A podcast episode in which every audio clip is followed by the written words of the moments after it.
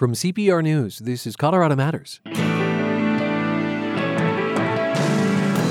A year into the pandemic, Denver restaurant owner Natalie Perez finally feels optimistic. The business was struggling, so was her son. The family got COVID. But customers are returning. Her kiddo has energy again, which you'll no doubt hear in the background. He's eating really well. He also started going to the gym with his dad. So that's something that feels a little normal. Then, celebrity chef Andrew Zimmern got a taste for alcohol early on. I had to go see a drug counselor who took a look at me and said, You're a chronic alcoholic and drug addict, and you're only 18 years old. Today, his journey coming back from broken. I think this is really important for people to understand. Some days, my second or third best effort is the best that I can do. My name is Sonia. I support CPR because when I first moved to Denver about a year and a half ago, listening to the news, but also the classical and the indie station helped me feel like I was more a part of the community here. And it just helped me feel more like I had a home here. So I am so grateful to support CPR, and I hope that others will join me. To our membership community, thank you for supporting CPR. You make it possible. This is Colorado Matters from CPR News and KRCC. I'm Ryan Warner. COVID 19 reared its spiky red head in Colorado one year ago today. Governor Jared Polis announced the state's first presumptive positive case March 5th, 2020. The subject is a male in his 30s who was visiting Summit County uh, from another state. He traveled uh, to Italy in mid February, uh, where uh, there, there was an outbreak occurring. Uh, and also, a travel companion of his is a known case of positive, testing positive for coronavirus in another state. As of this morning, the state has had more than 433,000 cases and nearly 6,000 deaths. As you heard in that clip, Colorado's high country took the first blows. Then the virus spread, tearing through nursing homes, meatpacking plants, shutting down schools. In Denver, Natalie Perez has navigated the school nightmare for most of the last year. She owns a small Denver restaurant. Her son, Roman Ortiz, finished third grade on a laptop last spring and did the first half of fourth grade the same way, lugging that laptop from home to his mom's car to the restaurant, logging on, signing off, repeat. Things got even more complicated. The whole family came down with COVID. The restaurant struggled, and Roman was really, really unhappy. He missed his friends, started acting out, and Perez got him into therapy. Well, things are finally looking up. First off, Roman is back in school. So I just see him with more energy now and being less frustrated. Also, he was having trouble sleeping and he's been dealing with that very well now and I'm so happy because it was a struggle almost every night He's eating really well. He also started going to the gym with his dad. So that's something that feels a little normal, like doing the after school and the rush and being busy. You probably heard Roman working off some of that energy at home on a recent snow day while we talked to his mom. Meanwhile, the family restaurant Barbacoa El Oso is busier. Regulars are returning people I hadn't seen in over a year. And it's crazy. And they're coming back in and they're like, oh my God, it's been so long. But it'll take a while for the restaurant to come back financially. When the pandemic first happened, we were starting to, because we had just opened like two years before, and we were just starting to see like the growth. and then the pandemic happened. So it kind of like pushed us back all the way to the beginning. But I don't know, we're just hanging in there and hopefully hopefully things work out. Natalie Perez has recovered slowly from COVID 19. She says she's almost 100%. So it's better. The only thing is that my smell is not the same. Like everything smells different. And like I love chili and it doesn't taste the same. That's an issue we've explored in depth on this program, smell. You can find that coverage at cpr.org. And while the pandemic is nowhere near over, Perez says she's learned some things in the last year. We've slowed down a lot. Before, I feel like it was always, we were always in a rush to get somewhere, to do something. And now it's like, oh, we got time. There's no rush for that. And also, just like during the summer, we spend a lot of time together and outside, and it was really nice. When the time is right, Natalie Perez says she wants to travel. Because I just feel like you just never know what could happen. And I just want to be able to show Roman that the world is really big and there's so much we can we can find out there that is Natalie Perez. Her family owns Barbacoa El Oso restaurant in Denver. Her son, Roman Ortiz, is back in his fourth grade classroom at Rocky Mountain Prep Southwest. Today marks a year since Colorado's first COVID case, and you can find all of our anniversary coverage of loss, lessons learned, and the road to recovery at CPR.org.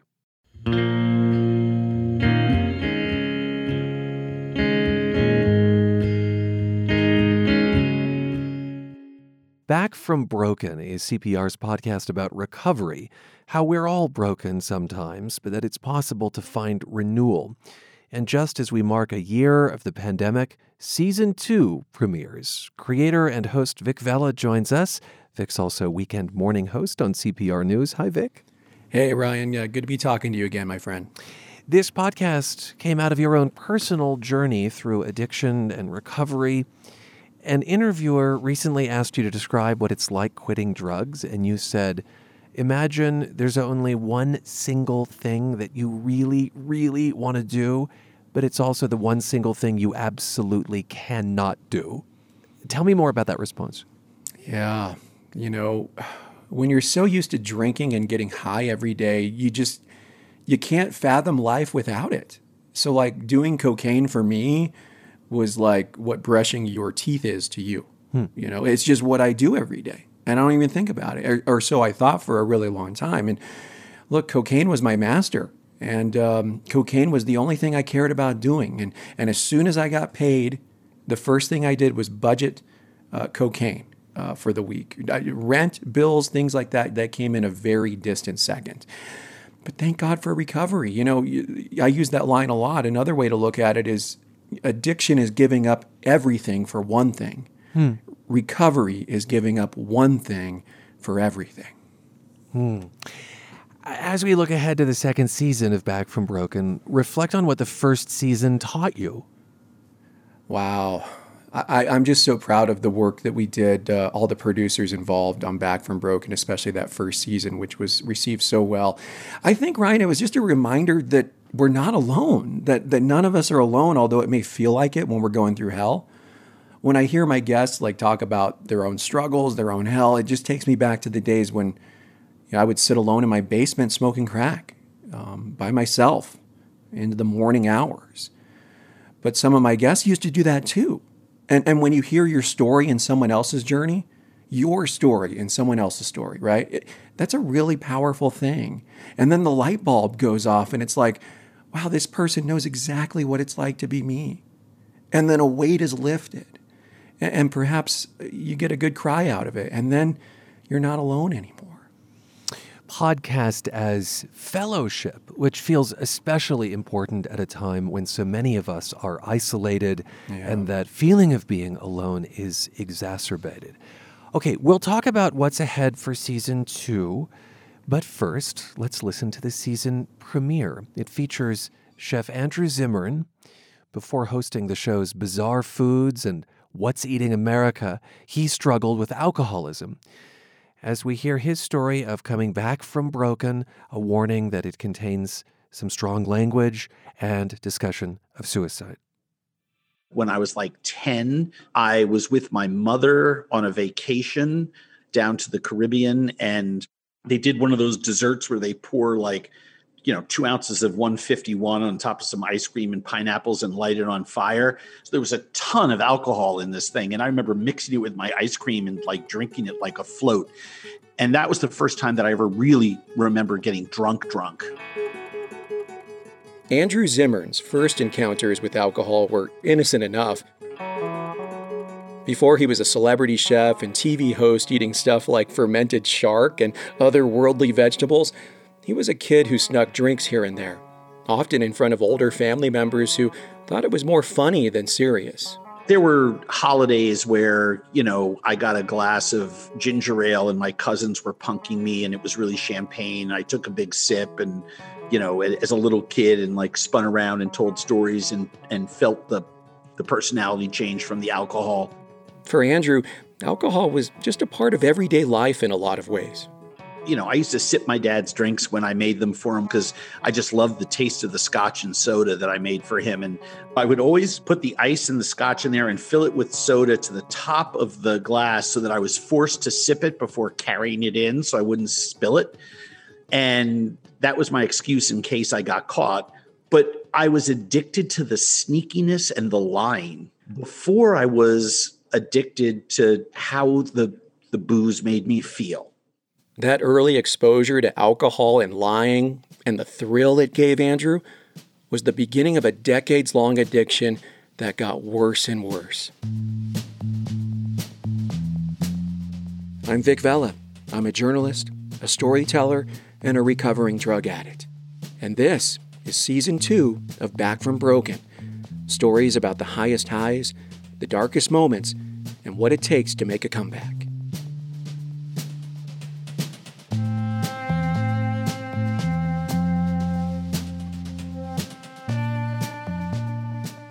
It's a tough time right now with everything going on in the world, and then we each have our own personal struggles on top of that.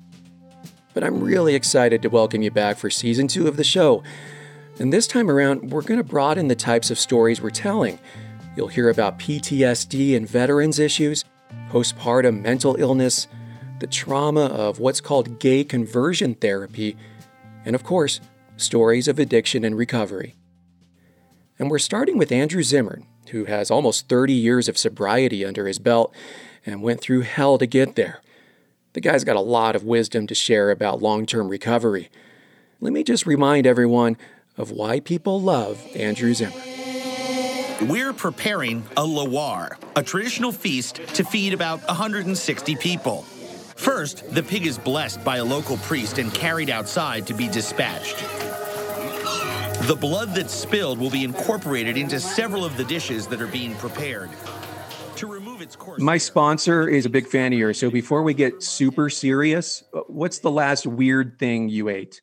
Last weird thing that I ate, probably this summer with my kid, we found some little crustaceans and I just popped those in my mouth just to amuse him. He still finds that interesting. Many people know Andrew Zimmern from his show, Bizarre Foods, on the Travel Channel, where he travels around the world eating crickets, bugs, and all kinds of little critters as a way to introduce Americans to new foods and cultures. Long before his TV show, Andrew built a career as a restaurateur with a passion for food and a natural talent for cooking. And it all started in New York City, where he grew up as an only child in the 1960s and 70s. His childhood was split between his mother's and his father's homes after his parents' divorce when he was five years old. You know, my dad had found the love of his life, which uh, happened to be another man, and went to live down in the West Village with my stepfather, Andre. You know, my father had very openly told my mother about his sexuality. He really wanted a son. They were best friends and loved each other very much. And so they had a different type of marital arrangement than most other people until my father met Andre and wanted to move on with his life. So Andrew spent most of his time with his mom, but would go to his dad's on weekends, and in the summertime he went to camp out of state. The summer Andrew turned 13, he flew back home from camp like normal. He got off the plane expecting to see his mom. Instead, his father and his uncle were there. So I immediately knew something was up, and the two of them tried to explain to me what had happened to my mother. She had a problem during a, a surgery. Oxygen flow was cut off to her brain during the anesthetization process. Mm-hmm. And uh, she was never the same. She spent years in hospitals, mental health clinics, trying to, to get right. You know, instead of dying, where there could be an opportunity to complete a grieving process, the mother that I knew the first 13 years of my life, she was gone and she was replaced by someone else. She had a complete personality change, hair color changed. Well, coming back from, you know, here you're enjoying your summer and when you go home mom's never the same. I mean, how did that rock you when you were It was the it was the most traumatic day of my life. Yeah. Um w- without a doubt. We went up to the hospital room and I walked in I saw her in an oxygen tent. And by the way, this is 1974. So we're talking about an old fashioned oxygen tent. Oh, Very scary, very steampunk looking. I mean, it was just, I'll, I'll never forget it. And I just broke down hysterically. You know, the doctor, my uncle, and my father basically told me, uh, put up your chest, stick your chin up. You've had your cry. We're going to move on. We're going to do the best we can. So we walked from the hospital, which was just eight or nine blocks away from our home uh, in New York. And during that walk, my father reinforced all of those th- and told me he would be returning downtown to his apartment with Andre. There would be a nurse and a caretaker in my home that my father had left my mother after the divorce. And I sort of became the ultimate latchkey kid. My, my father continues to this day to be my hero. I have him on a pedestal. It took me 25 years into sobriety to get to the point where I could admit that that day when my father dropped me off at the apartment that he abandoned me.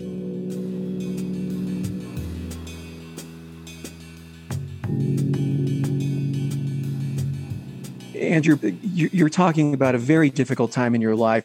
You were drinking even before this happened with your mom. Did this exacerbate it? What did your drinking and drugging look like at this time? So I, I think it was a week or 10 days after I came home from summer camp. I made the decision to take the $200 in cash that was buried in a little envelope underneath the silverware drawer, kind of like the emergency cash in the house.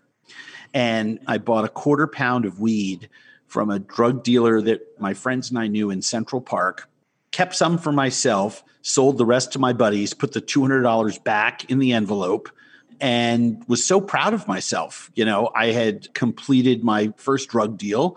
I'm 13 years old and I'm drinking and smoking pot. By the time I got to college, I was already a daily cocaine user, daily pill user, daily drinker, daily marijuana smoker, and had already tried heroin my senior year in high school.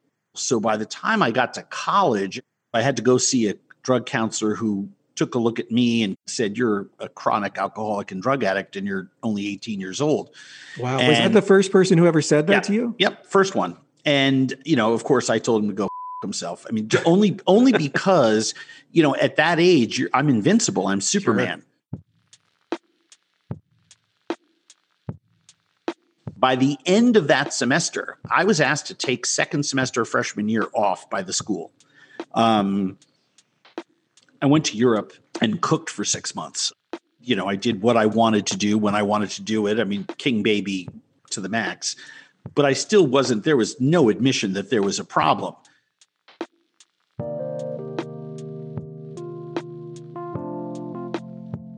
As an addict and alcoholic, we we go from the place where we don't know we have a problem to the next place where we know we have a problem, but we're going to lie to someone when Mhm. confronted about it Mm-hmm.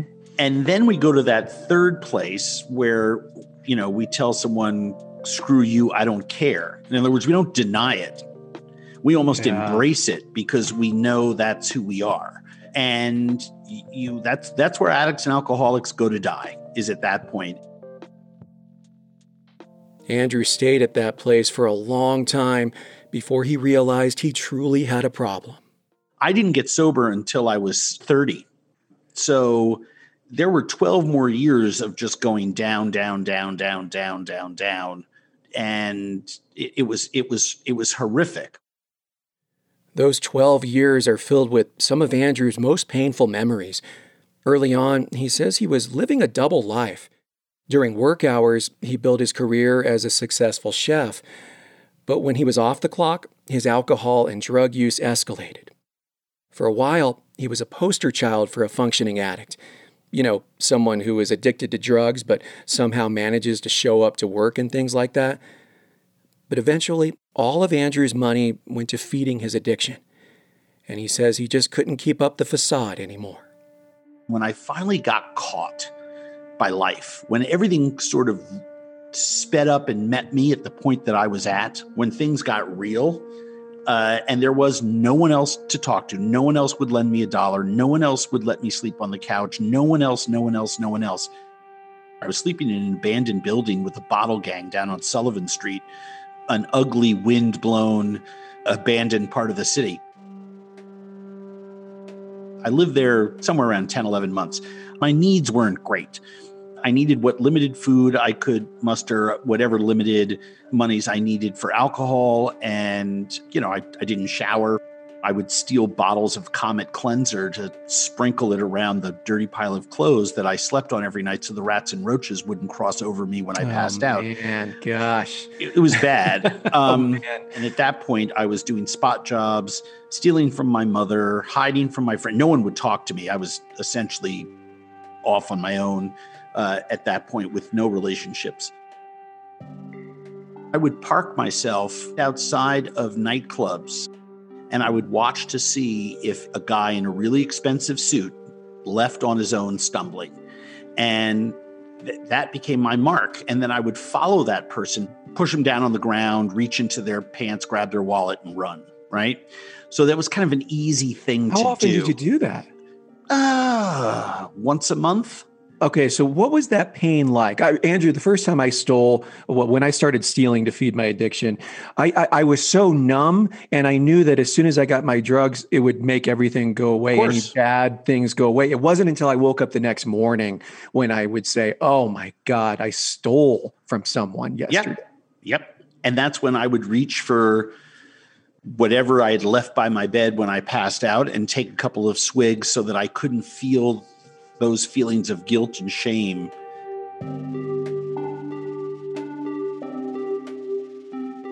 And no matter how much I talk about it, it feels now like it was a, a whole other person. I just can't imagine doing that today. I, there's the, it just is it, it's beyond my comprehension and yet i did it. And the reason that i did was that i believed with every ounce of my being i did not have a choice. There was no choice. I had to do it. After decades of drinking and using heavy drugs andrew finally hit rock bottom. He was barely scraping by had few friends left and his health was really getting bad. Feeling like he had nothing left to live for, he made a plan to end it all. It started with breaking into his godparents' home in a swanky spot in the city. Andrew knew the doorman, so getting inside was easy. He stole jewelry and sold it for some extra spending money. Then he went to a hotel in a very different part of town called the San Pedro no one checks into a hotel like that. You don't register at a hotel like that. You walk up, there's someone behind plexiglass, uh, and you make a deal to get a room. I went upstairs. There was a phone in the room. So I did what I always do, which is just take the phone cord out of the wall. And then I walked across the street. There was a liquor store, bought two cases of Popov vodka. And uh, so I brought it over to the hotel, I just started drinking around the clock. I mean, chugging drinking around the clock. My goal was I knew that I was very sick physically. And I was convinced that it would be really easy to drink myself to death. I don't know whether it was day three or four. I came to and I wasn't dead. And for the first time since I was eight or nine years old, I did not feel the the ace bandage of pressure around my chest that I woke up with every morning of my life. Wow. I cannot explain it. I don't know why. Even when I talk about it, when I mention it, I can feel that tension across my chest. It's like it's like eight winds of an ace bandage around your chest would just feel tight. Mm. Um, that anxiety and fear that morning was not there.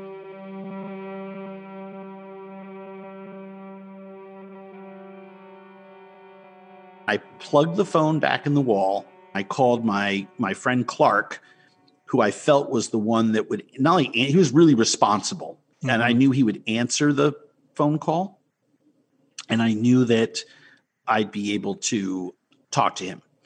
He was stunned to hear from me. My friends thought I was dead, disappeared, gone off to Timbuktu, whatever. And uh, he said, "Where are you?" And I told him, and I said, "Can you come get me?" I need help. It was the first time I'd ever asked for help. I mean, I can't remember the, I mean, maybe since I was a kid. Wow. And he said, sure. Like 20 minutes later, he was there. He checked me out of there and took me back to his apartment. And my deal was I wouldn't drink while I was there. Anyway, he dropped me at his house, got me showered up. Then he went back to work to like grab his stuff before coming home. We were going to have dinner together. I cased the apartment right away. I found the jar of change. I took his whole jar of change. It was like 20 bucks. So, you know, the I drank all of the booze in there the first 24 hours. Um, I bought more booze with all the change. The reason he allowed me to do it, I didn't realize it at the time. I thought I had outsmarted him. He was already on the phone with the people at a treatment center in Minnesota and with five or six other friends saying, you know, I found him. He's at the house and the third day, he's like, Pamela wants to see you. Now, I had worked for my friend Pamela's father at one point. He owned a bunch of restaurants in New York. And I'm like, what about? He goes, I don't know. I think a job. So I walked into a restaurant to meet her, thinking, oh, this is great. Like Clark's behind me. I'm going to get a job. This is all working out just according to plan. I walked in and there were, you know, 20 people I knew. I knew an intervention when I saw one. the trap was set. Yeah. I walked in, saw everybody, and I just looked at them. I said, "What time's my plane?" and uh, yeah, they laughed too. Uh,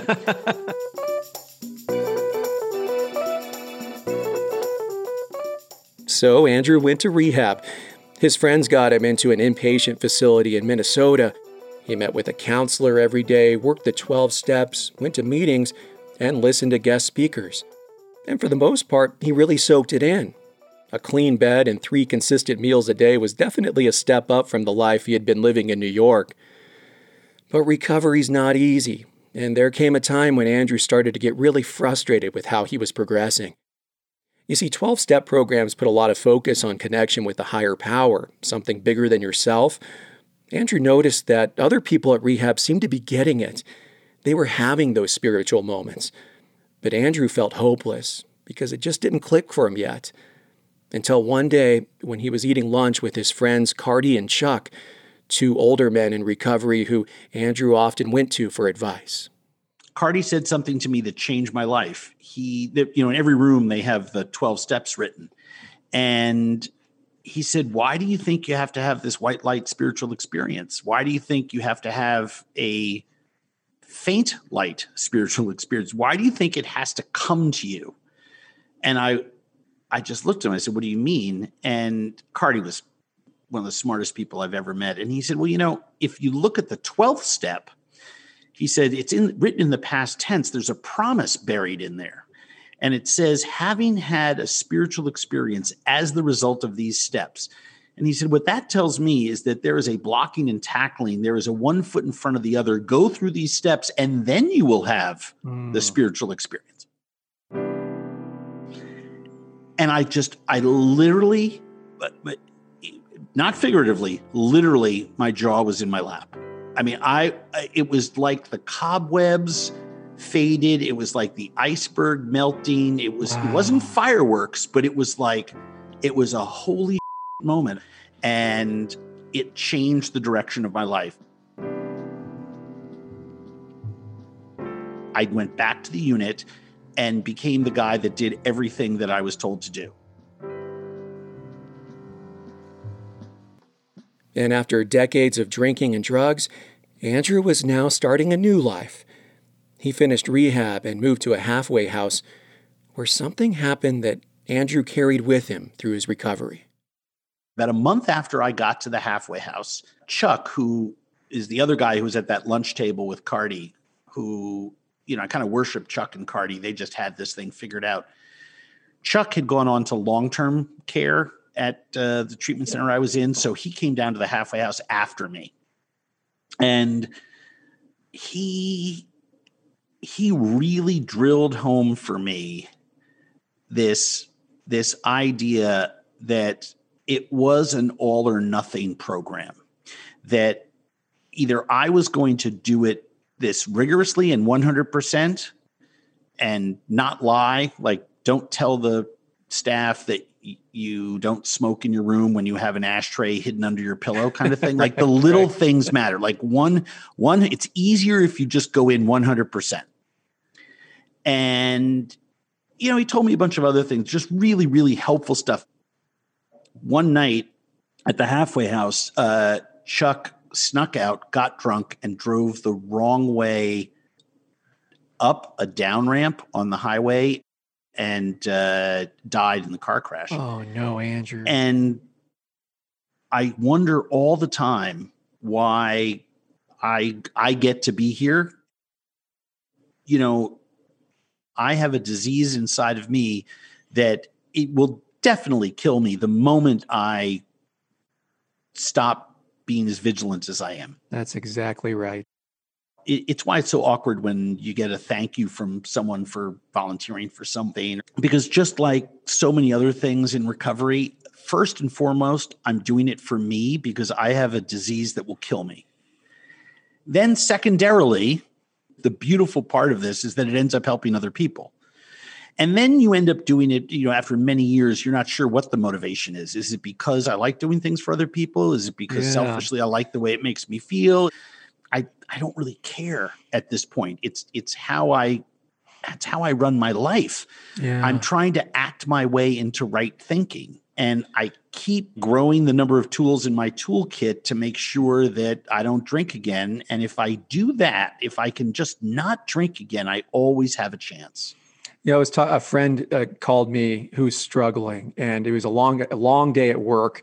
I was exhausted. And I saw the phone ring. I'm like, oh, I, I just can't handle a heavy conversation about struggling right now. But I picked up and we talked. And then throughout the conversation, he said, I'm so sorry to be a burden. I'm, I'm sorry. And I told, I would tell him every time, you are not being a burden. Think of it like you're helping me because me helping you is how I stay sober. Yep. Me helping you is how I stay in my recovery. And then pretty soon after an hour long conversation, everything I was feeling before, the negative thoughts about not wanting to talk, it's been a long day, boom, it's gone. And I feel oh, so yeah. much better. The way the universe works in my favor is that you just told me that story, and I don't believe in coincidences. It is, I am not perfect. I make mistakes every single day. Some days I pick up the phone, and some days I push the call to the next day because of my own selfishness. Yeah. Right. And some days, I think this is really important for people to understand. Some days my second or third best effort is the best that I can do. I had a guy I sponsored many, many years ago, and I really liked him. He was a good guy, funny, smart. Every two years, I would hear about what was going on with Todd. He was sober for a while, then he drifted away. And I got a call one day. It was his son. He had graduated college, he was 24, 25 years old. He told me that his father had died. And um, it was it was like a gut punch. I you know I talked to his son for about a half an hour and and that night I went back into one of my old computers and I found an email from Todd from the year before. Hey, just reaching out, you know, if you can, give me a call or connect with me, whatever, love to talk. And I never returned the email. Mm this is not something that I'm proud of talking about, but that day, I'm sure I said to myself, "Oh, I'll, you know, I'll deal with that tomorrow. I'll get back with Todd." And I never did. And Todd died a year later, and his son had to call me and tell me. Now, I had to tell Todd's kid that his dad had reached out to me the year beforehand, and I did nothing. Mm. I told him the story. And he said, You did everything you could to help my dad. My dad talked about you like the only guy that ever really tried. And, you know, at this point, he's crying, I'm crying. I said, But I didn't return that last. He said, You know something? There were lots of other people my dad probably reached out to, and someone reached out. My dad still rejected that. He said, You could have reached out to him. And, and this is a 25 year old kid Yeah, who just has, yeah. you know, maybe he's gone to a couple Al Anon meetings That's incredible. right? I mean, who's sitting there saving my ass as I'm spiraling into a, you know, a, a shame hole, right? And the fact of the matter is, yeah, I didn't have my best effort available that day.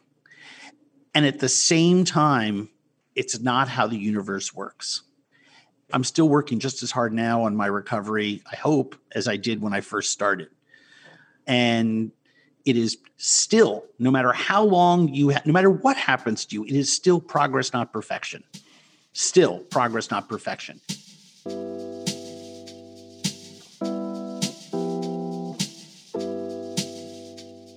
Because the minute we get into that perfection mode, we're setting ourselves up for a real big disappointment because we're just we need to we need to give ourselves a break. We need we need to have compassion for ourselves, Mhm. and I think that's so important. I think so many people, Andrew, what you just said there about it's okay if we're not perfect.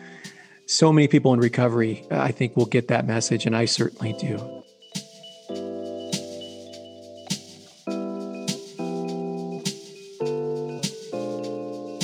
Let let me ask you nowadays does does your love for food provide any sort of uh, meditation quality for you like is there a recovery component involved when you're cooking or talking about food Oh, beyond it's that's the understatement of the century. Yeah. Uh, working with food has become my yoga. When I took over a, a restaurant at seven months sober, I made sure I was the first one in the door every day. I butchered all the fish. I, I made the soup for the day. And, and those were my yogas at the time. No one else was in the building at that point. I, it was a very, very calming, uh, meditative way to start the day. And working, I mean, you know, forget about the connection to food, the meditative aspect of working with food, just the act of cooking by yourself and the focus that's required on it. You can't think about your problems or your resentments or your angers and frustrations, your jealousies, your fears. The brain is incapable of thinking about those things while you're butchering a piece of fish because the brain protects your hands from cutting themselves, right? yeah And even today, Sundays are my day to cook at home. And I'm head ass and overcoat into recovery in the sense that, you know, I'm very active in a 12 step group. I do a lot of service work. I continue to work and rework and work and rework my recovery. I go away every year for workshops in different places to keep building on my emotional recovery. So I'm very active and I still need to decompress every night by cooking something when I come home from work. I still need to devote time on the weekends just to kind of process out my week. And I mean, for me, I do it with food. Other people do it with sports or Yeah. working out or art. well i, do can relate to a lot of that yeah i can relate to a lot of that because first of all i throw the baseball around all the time and then as as a news anchor i'm on the air the first thing in the morning and i'm trying to, to to write copy five minutes before i go on the air there ain't no time for the negative thoughts to go through That's right. But what I really have to offer these days is for anyone in longer term recovery, you know, 10 years plus, don't stop doing what you're doing. There are so many that step away from whatever their program is. And then they wonder why 10 years later they pick up a drink or a drug and they're right back where they started from. And I can tell you, stay close to recovery, put recovery first and foremost into your life on a daily basis.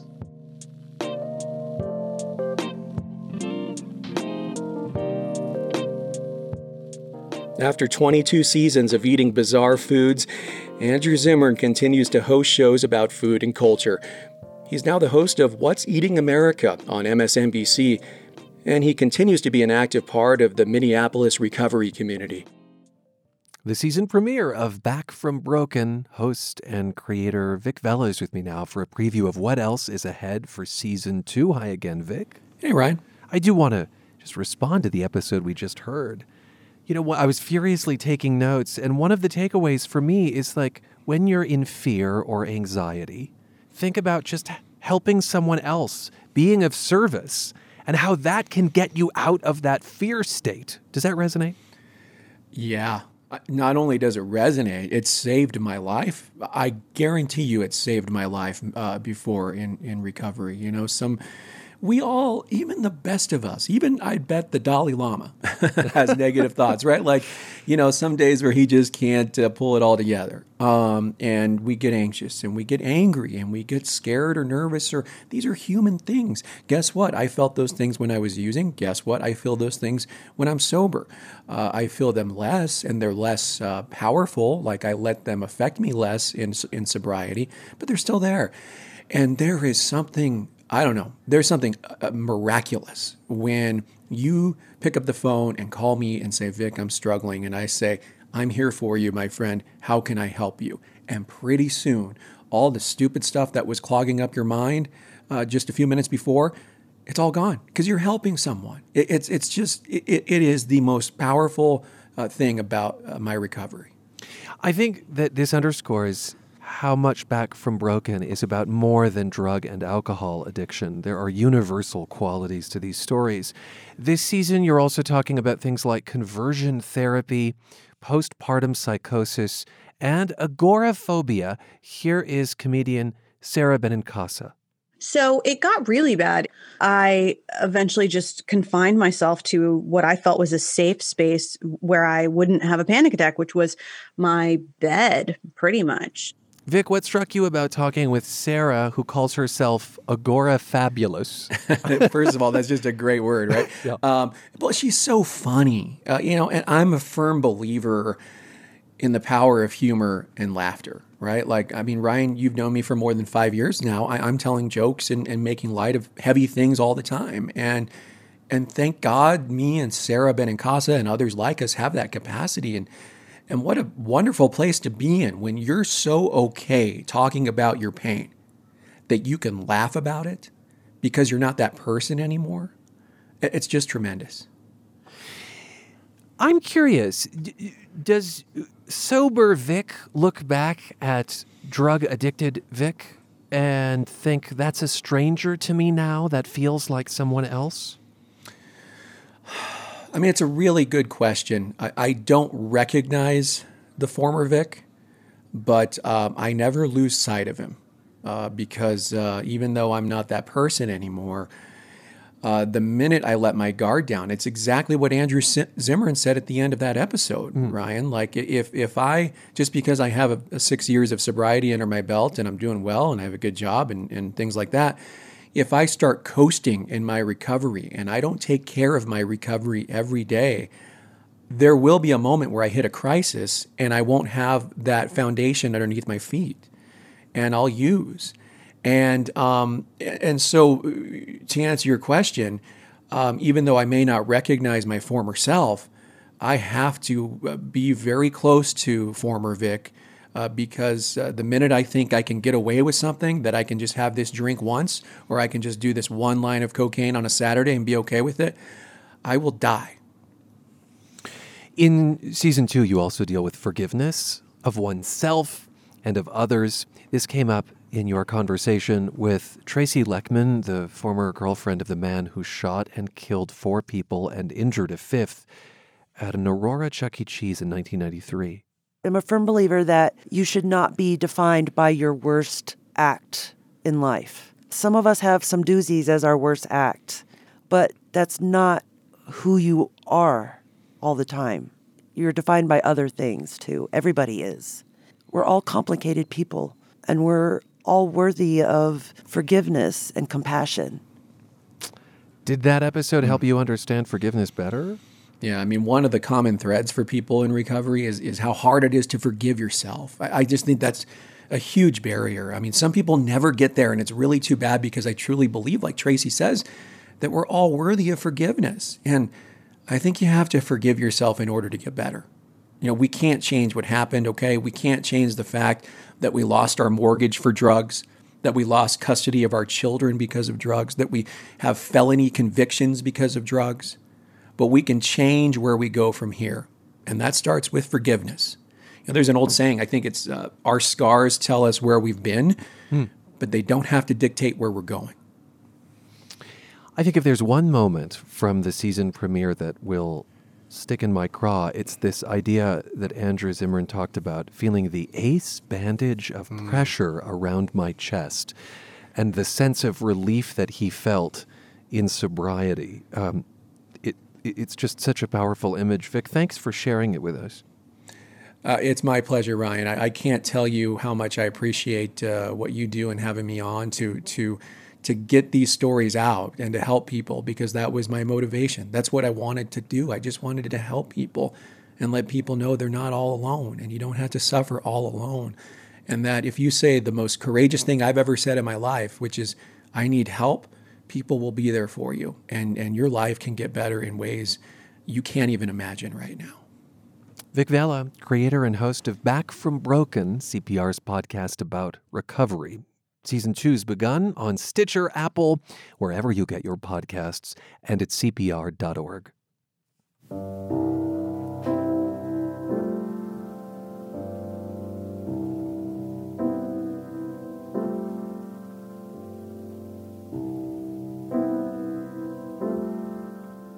No doubt you'll be hearing a lot today about the anniversary of COVID coming to Colorado, but we want to leave on a brighter milestone one year ago, Colorado Matters debuted on KRCC. We broadcast from Colorado Springs all that week. It was one of our last hurrahs before the pandemic shutdowns. So thanks to the folks of the Pikes Peak region and southern Colorado for tuning in. Our team looks forward to many more years of service, and that team is Carl Bielek, Ali Budner, Andrea Dukakis, Michelle Fulcher, Matt Hers, Michael Hughes, Carla Jimenez, Avery Lill, Pedro Lumbrano, Patrice Mondragon, Shane Rumsey. And I'm Ryan Warner. This is CPR News, and quite proudly, KRCC.